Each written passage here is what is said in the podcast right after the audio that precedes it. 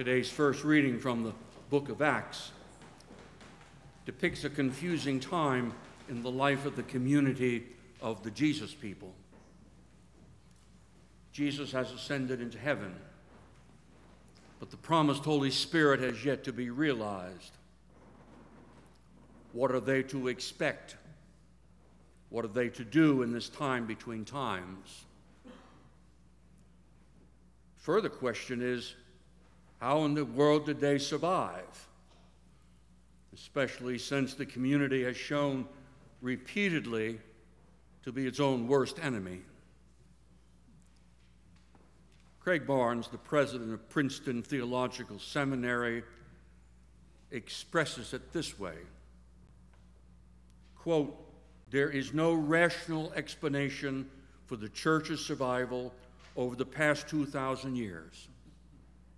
There were and there are many compelling political, intellectual, and social reasons for it to have gone out of business a long time ago.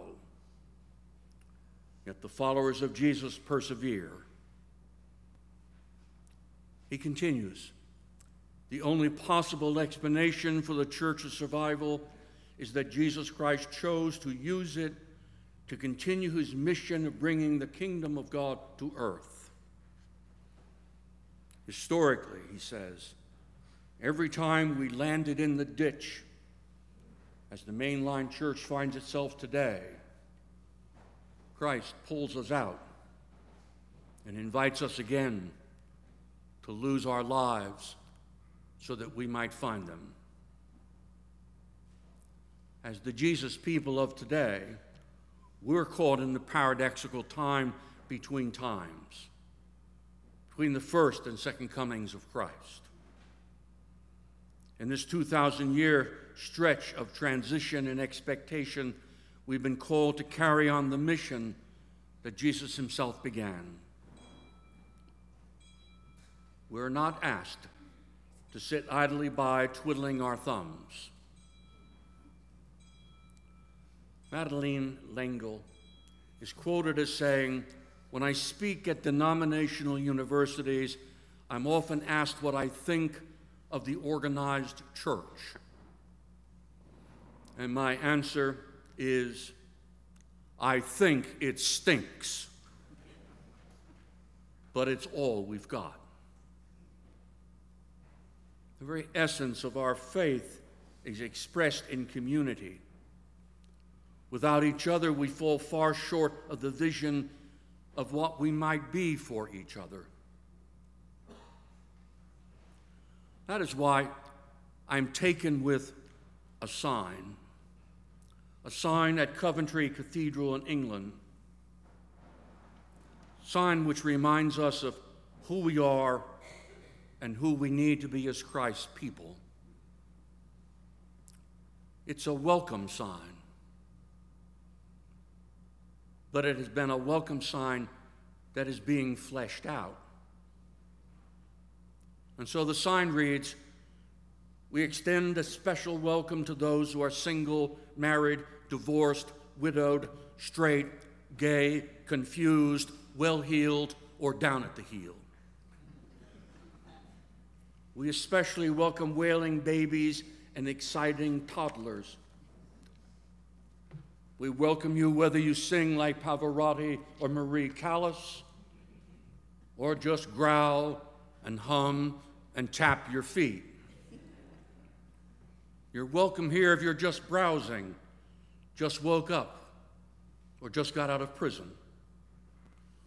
We don't care if you're more Christian than the Archbishop of Canterbury, or haven't been to church since Christmas 10 years ago.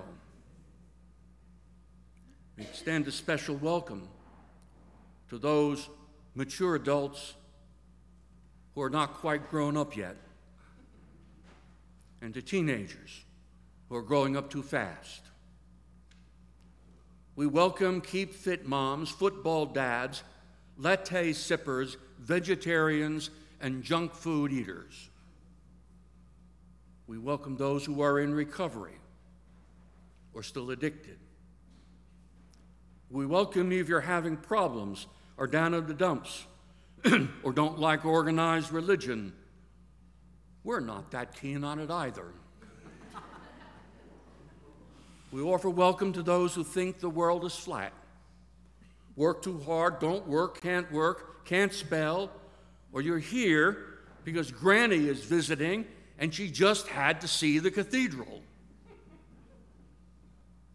We welcome those who are inked, pierced, both, or neither. We offer a special welcome to those who could use a prayer right now or had religion shoved down their throats as kids or simply got lost driving today and wound up here by mistake. we welcome pilgrims, tourists, seekers, doubters, and you. If that is organized church or organized religion, it can't be all that bad. I believe that the people of God, the people of goodwill, would want to be a part of that kind of community. I believe that the people of God would give themselves to that kind of community. So the next time someone says, What do you think of organized religion? I hope we can say, if it looks like Coventry Cathedral, we're all for it. In the name of the Father, and the Son, and the Holy Spirit. Amen.